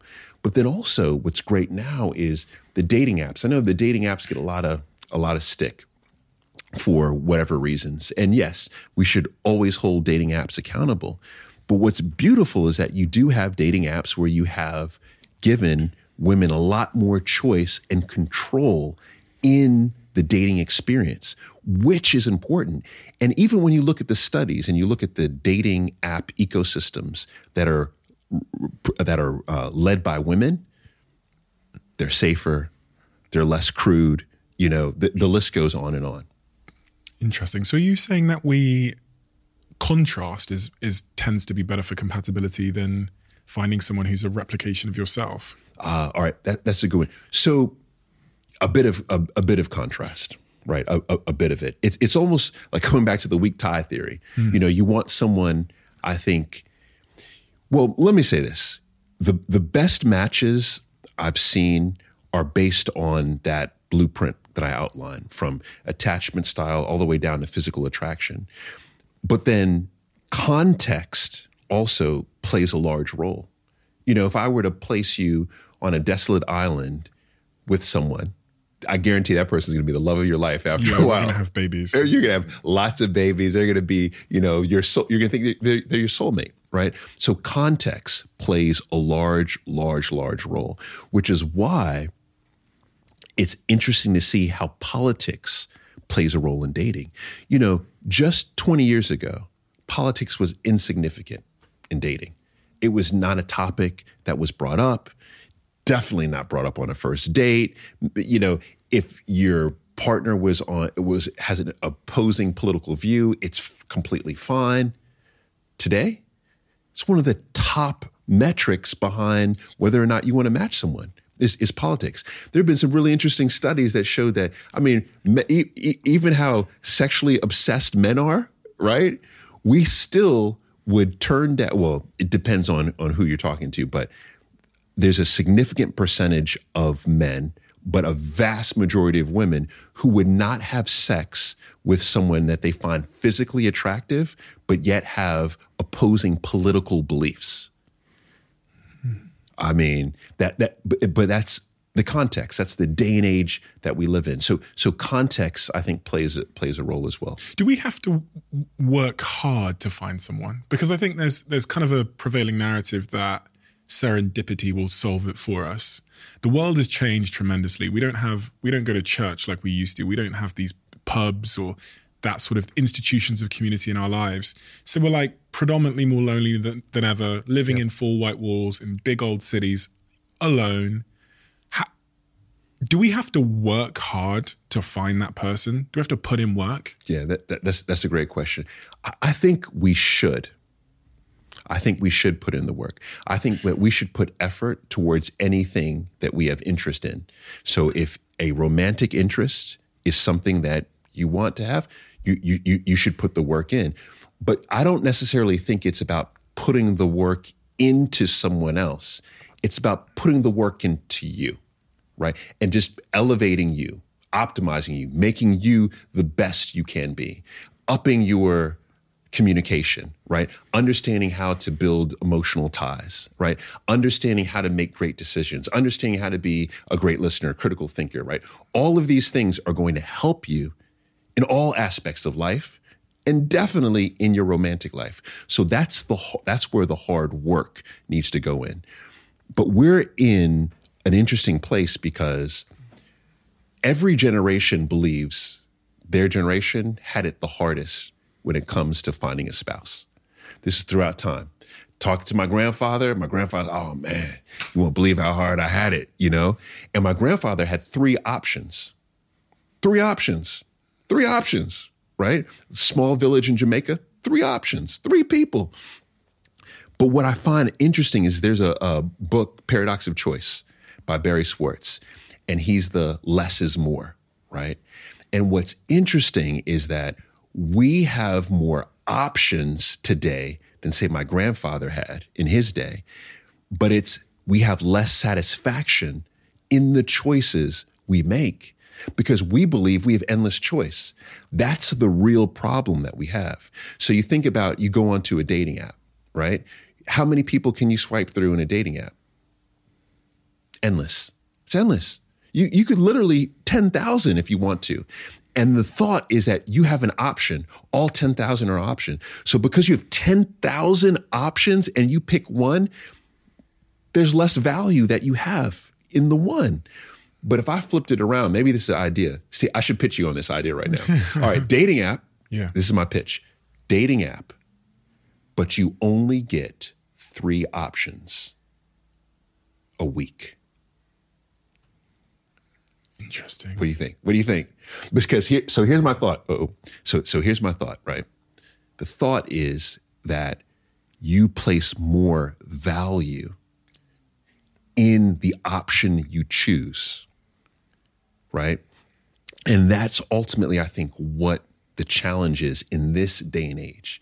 It's about we think, you know, we're, we're, placing less value because we believe that we have we have endless option. So true. The the issue with the idea is in a world where there are other apps, like if that app existed and it was the only app, then it would be the conversion rate from first date to marriage, I think, would be considerably harder, um, higher. However, in a world where I can also use Tinder or Hinge when they're going to give me 10,000 options, I think people will always choose option. So I, I think we'd have a problem getting users Yes, yes. because they'd go, well, I'd rather have a thousand guys to choose from or a thousand women to choose from. Um, but, but your point is so spot on that a, a, a lack of options um, means we care. We'll invest more and work harder on the ones we do have to make to make them work. Whereas if I if I meet you on a date and I don't f- feel like it's perfection, I'll go fuck this. I'll I've got thirty seven men in my Tinder DMs Yep. that wanted to meet me as well, so I'll Yep. go try one of them. Yep. And there's always we're always contending with the false highlight reel ex, uh, reality of those 36 other men Right. because they looked perfect They did. they chose their s- best three selfies Yep. and they had he had a rolex on and he you know so and then you meet him and you go fuck you what what? But, but I'm going to go to the 36 others. yeah yeah yeah exactly and that's a hor- horrific spiral um another question i had was about honesty from Okay. the jump you go on a first date you meet someone how honest should i be Yeah. Should I tell them about my childhood trauma on the first date? like, is that being authentic, or shall I, or is, is that offloading? Yeah, yeah. Uh, Well, you know, Chris Rock said it best. You know, when you meet someone, especially on a date, you're not meeting them, you're meeting their representative. you know? So, from that standpoint, we have to understand that there is a boundary negotiation that happens, especially on these first dates. And it is the, that, that tennis game again, right? So, what you're trying to do ultimately is you're trying to, and, and let me even back up. Can I say this about the first? One is that I think we I think most of us do the first date completely wrong. Entirely wrong. We set ourselves up from the jump to fail miserably and be disappointed. And the reason why is because it the the first date is too intricate. It's too big. You know, it's dinner, but to prepare for dinner, I'm going to buy a new whatever. You know, I'm going to get my hair done. You know, I'm going to get this. I'm going to buy this new thing. I'm going to get the car wash. I'm going to do all this stuff. We've spent, we've invested so much that we've set ourselves up for failure. Also, a first date, quite honestly, over dinner is an interview. It always turns into an interview. And then the culture I've noticed in the UK is, is fascinating is that t- this is not everyone, but typically I notice is man, we're going to get completely pissed before the date. Like, so we can talk to each other. So we're just going to drink, drink, drink, drink, drink, drink, drink. drink. Okay, now let's talk to each other. And so it becomes, it, we set ourselves up for having a very costly date in time, effort, res- all resources. Instead, it sounds so simple. I like meetups. Let's not, let's even take the pressure off of, of the date situation. Let's call it a meetup. 30 minutes, let's have coffee, right? The reason why I love that, or a walk, sounds stupid, right? No, a walk for 30 minutes. Let's just go walk at lunch. Let's go go take a walk. The reason why I love that is because the expectation is so much lower in that situation. So much lower. The cost so much lower, right? So the investment, mm. right, so much lower. So therefore that return on investment mm. potentially so much higher. But then also psychologically, what I love is is, is happening is is if it's coffee, caffeine, if it's a walk, it's in, endorphins going, right? Mm. Those help us to bond, right? Opposed to alcohol, that's a depressant, right? It, it's it's it's doing it's doing the opposite. So in terms of elucidating ourselves for great conversation and preparing ourselves for success, a walk or a coffee is great. The other part of that is I've had mil like not millions, I've had let's say thousands of clients who I've said, okay, tell in particular, this is for ladies telling men, tell the guy that you, you want to meet him for coffee in the day. A lot of guys are like, I'm not doing that. Yeah, because they want to get laid. They're like, I'm not doing that. Yeah. Right. So right away, It's a good filter. it's a great filter. Yeah. It's an easy filter for you, you know? So that's part of that. And then if it works well, and when I say if it works well, is you just need two things on that meetup. Are you physically attracted to them minimally? Hmm. And then did they listen to you? So if you have the ability to communicate, they listened critically, you listen critically, and you're physically attracted, that is chemistry. Because we have a hard time defining what is chemistry. You say, what is chemistry? What's the buzz? What, what does that mean? And everyone's like, I don't know, I don't know. It is, I think, one part physical attraction, mutual physical attraction, another part critical listening, listening.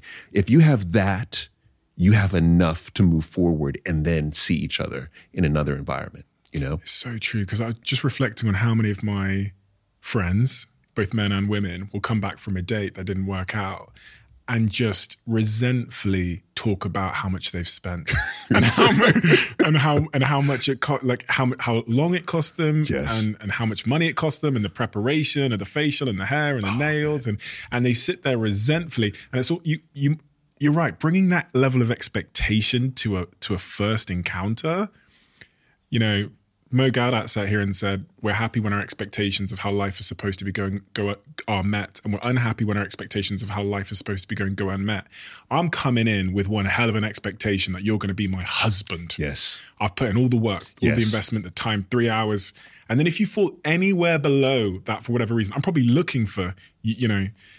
Oh God, it's not. You're almost setting yourself up to fail by by doing such a huge initial upfront investment. Yes, and you know what you you were making, I think, a, a, a brilliant brilliant point. There is that when you've made that investment, what you end up doing is you're looking for reasons to weed them out Yeah.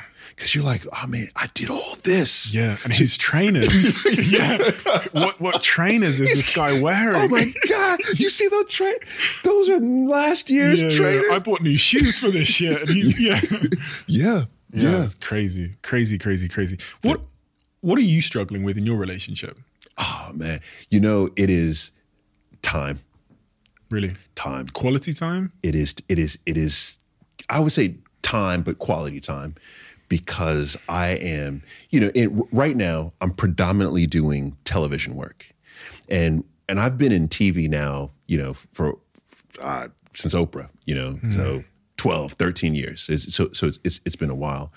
And one thing i've noticed about the television space is that there are moments when you're hot and there are moments when you're not. And when you're hot, it's that's the time to leverage. So you, you have to, you're already working your ass off, but you better work it off even, even more. And so I'm in that zone right now. I mean, I'm blessed. I'm co hosting two shows, I'm contributing to three shows, one in the States, two here in the UK. So it's one of these where I'm constantly work every day, every day I'm working, every day I'm working. So that time with my wife, that time with my children, that's the time that I wish I can get some back. How are you negotiating that? How are you serving the ball over the net in terms of the tennis analogy to make sure things aren't, you know, she still feels like a priority and your family still feel like a priority? Yeah, that, that's a great one. I mean, finding those moments and making sure that we're, in, or should I say, making sure that we're intentional about the moments that we do have, right? So this morning, for example, before I came over here, we had breakfast together, went out, had breakfast together, sat, talked with the dog, right? Those moments are immeasurable right? Those moments right? To have those moments together. Um, i drop my boys off at school right? Walk you walk them 10 minutes to school to 10 minutes the other to the to the bus. Those moments immeasurable you know? When i was you know getting helping them dress tying their ties those moments and making sure that i'm fully in those moments not i'm in that moment but i'm on my phone at the same time i'm in that moment oh i've got to post this on instagram no phone goes away right? Phone goes away. And so making sure that the moments that we have, that I'm fully, I'm fully in them. And then also I think gratitude is something that is is very important. And I've, I've been practicing this for, I don't know, six, seven years. But being appreciative of those moments and then reflecting upon those. You know, so every morning, the first thing I do in the morning is I I consciously think about the moments yesterday that I'm appreciative of. And what I find myself doing is I'm rarely thinking about, oh, I'm so happy this happened at work, or I'm so happy about the ratings of this. It's always, man, I'm so happy that my son, who's 11, held my hand walking to the bus. He's 11, but he still held my hand. You know, I'm so happy that my son came over and he asked me to tie his tie. He gave me a kiss on the cheek and said, Thank you, dad. Like, those are the moments that really get to me. And that's what I, I wake up thinking about. And I'm able to think about it because I was in the moment fully. And what's talk to me about the near term then? What are you working on in the near term? I know you've got we don't even talk about it today, but you've got multiple revenue streams all over the place. You're an entrepreneur. You've got two t- two or three TV shows that you're working on simultaneously, which Yep. is absurd. Yes. All of these things going on in your life. What am I? What? Give me a picture of your full, your professional portfolio per se. Okay, so so there there are a lot of things happening, uh, and they're all in different categories. So so on the television side, I am uh, I'm co-hosting Married at First Sight UK, and I'm also co-hosting Celebs Go Dating. We're in our eleventh series of Celebs Go Dating and our seventh uh, of uh, of Married at First Sight. So so so those are those are big entities. I contribute to the Lorraine Show Oh yeah, and also to Steph's Packed Lunch yep. here. And then in the United States, I'm a contributor to Good Morning America, right? So that by itself, are those are a couple full times, right? But that's that's kind of like the, the TV side. Do you have a podcast? I don't.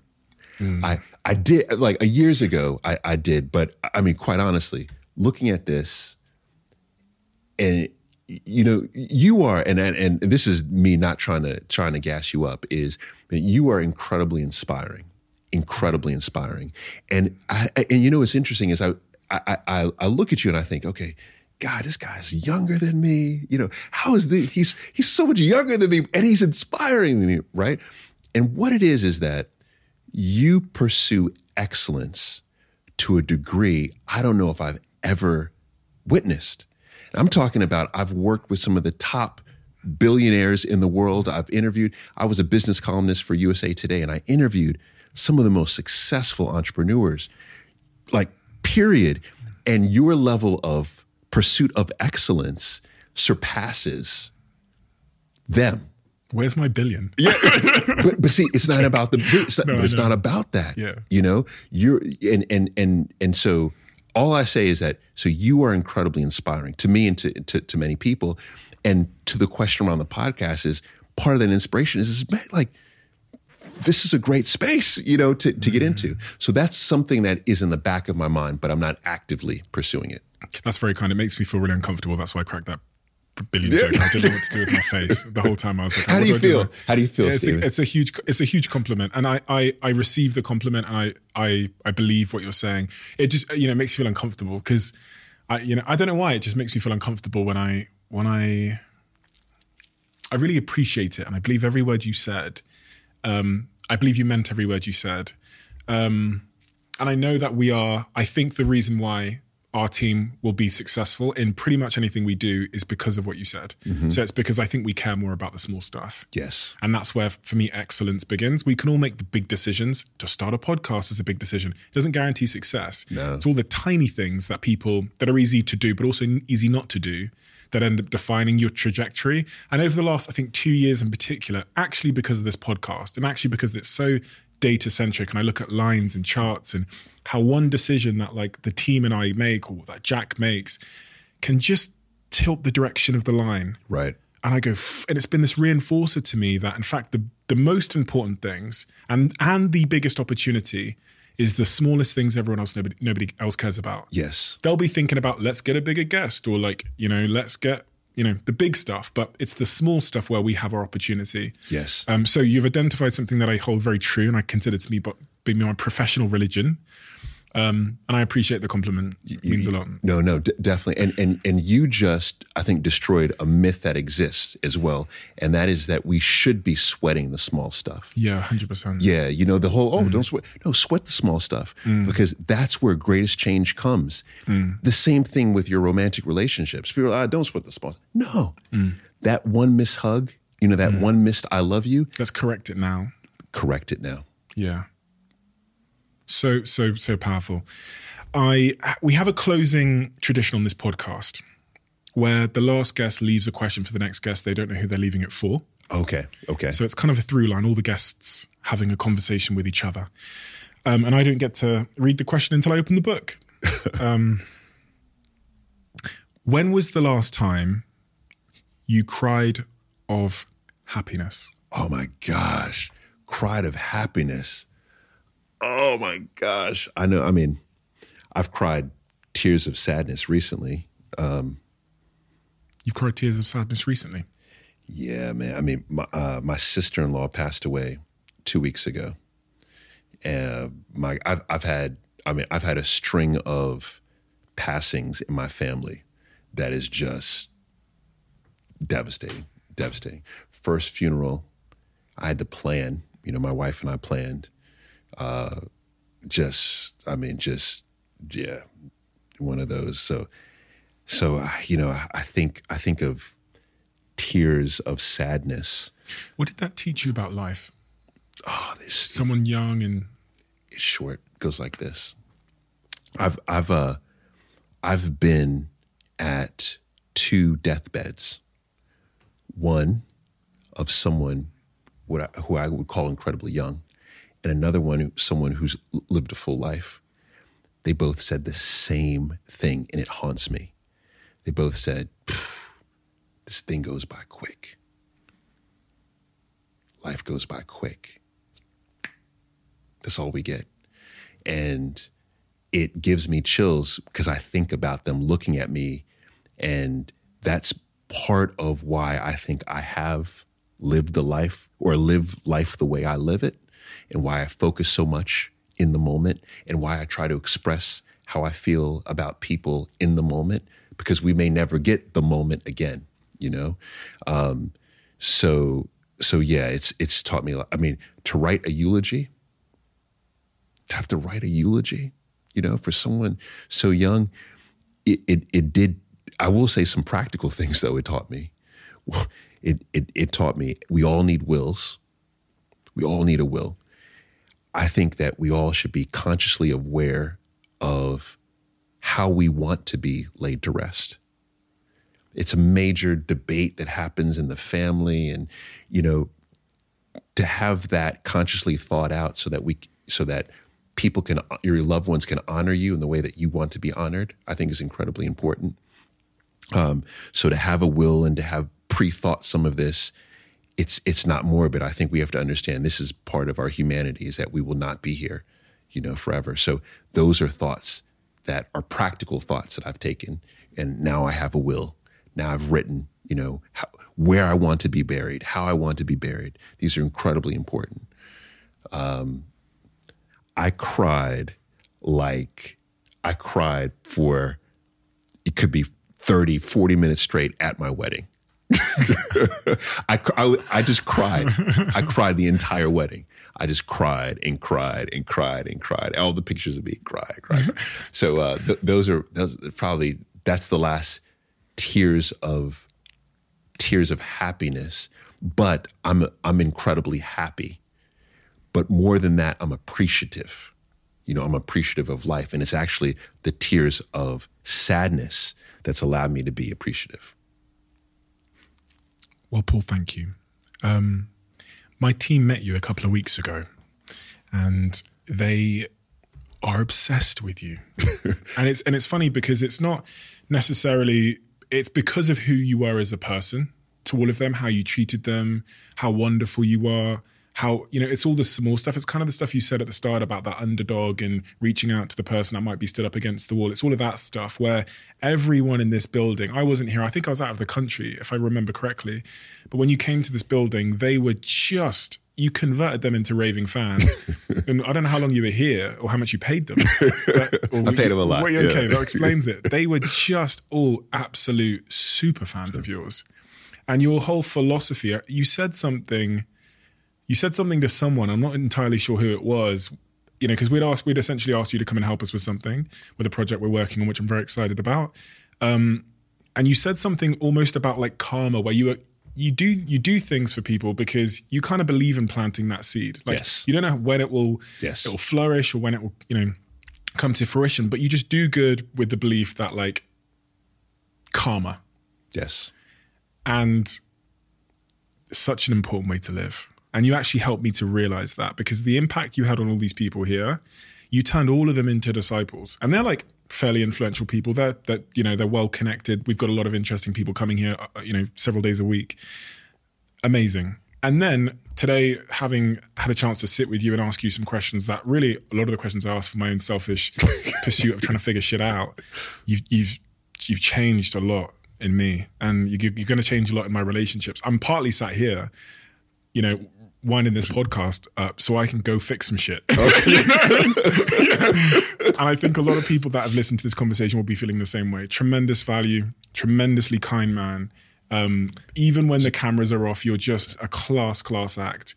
Um, and I've no doubt that you're going to get everything you deserve. That we talked about that sort of like long tail lagging in value. Yes. you're gonna. It's gonna be your future is gonna be immense. Yeah, I, So- I'm, I'm I'm honored. I'm appreciative. I love you. I love your team. Right, I really do, uh, and um, it's an honor to to be here. So thank you so much for having me. I and all of my team love you too. I can speak on behalf of all of them. Thank you, Paul. Thank you. Thank you.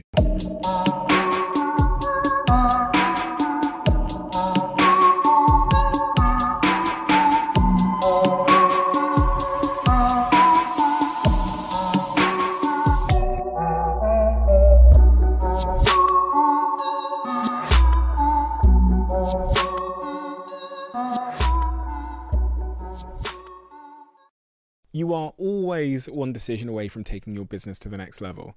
And a decision that's helped me to transform my business is moving over to NetSuite, who I'm excited to say are a sponsor of this podcast. If you don't know already, NetSuite is the number one cloud financial system bringing accounting, financial management, inventory, HR into one platform and one source of truth. It's reduced IT costs because it lives in the cloud, so you can access it from anywhere. And the cost of managing and running multiple systems because it's in one unified business management suite. My team and I don't have to worry about tasks being manual and clunky. And it means that I can be more efficient and to focus on more important things like bringing you the best episodes and guests on this show. So I become one of the 37,000 companies that have already made the move over to NetSuite. NetSuite has extended its one of a kind flexible financing program for a few more weeks. So head to netsuite.com slash Bartlett for a free product tour. Back to the episode.